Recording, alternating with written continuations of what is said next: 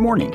I'm your host, Lonnie Wibberding, and you're listening to God Notes, a daily devotional podcast sent out from sunny Southern California. Today is Friday, September 8, 2023. We are covering the third part of Jabez's prayer in 1 Chronicles 4, 9, and 10. If you are just joining us, this might make more sense if you back up and start in the beginning.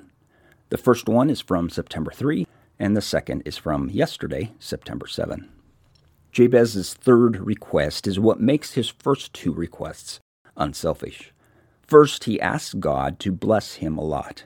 Then he asks God to expand his territory. Third, he says, May your hand, God, be upon me. May your hand be on me. In other words, take me and guide me, move me, give me your power, show me your way.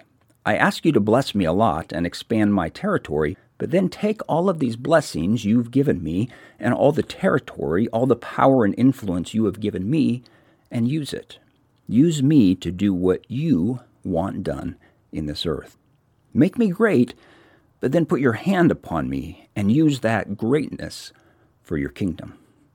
That's a bold prayer, but God answered his request. This is the kind of God we know. He is willing to do amazing things in our lives if we ask.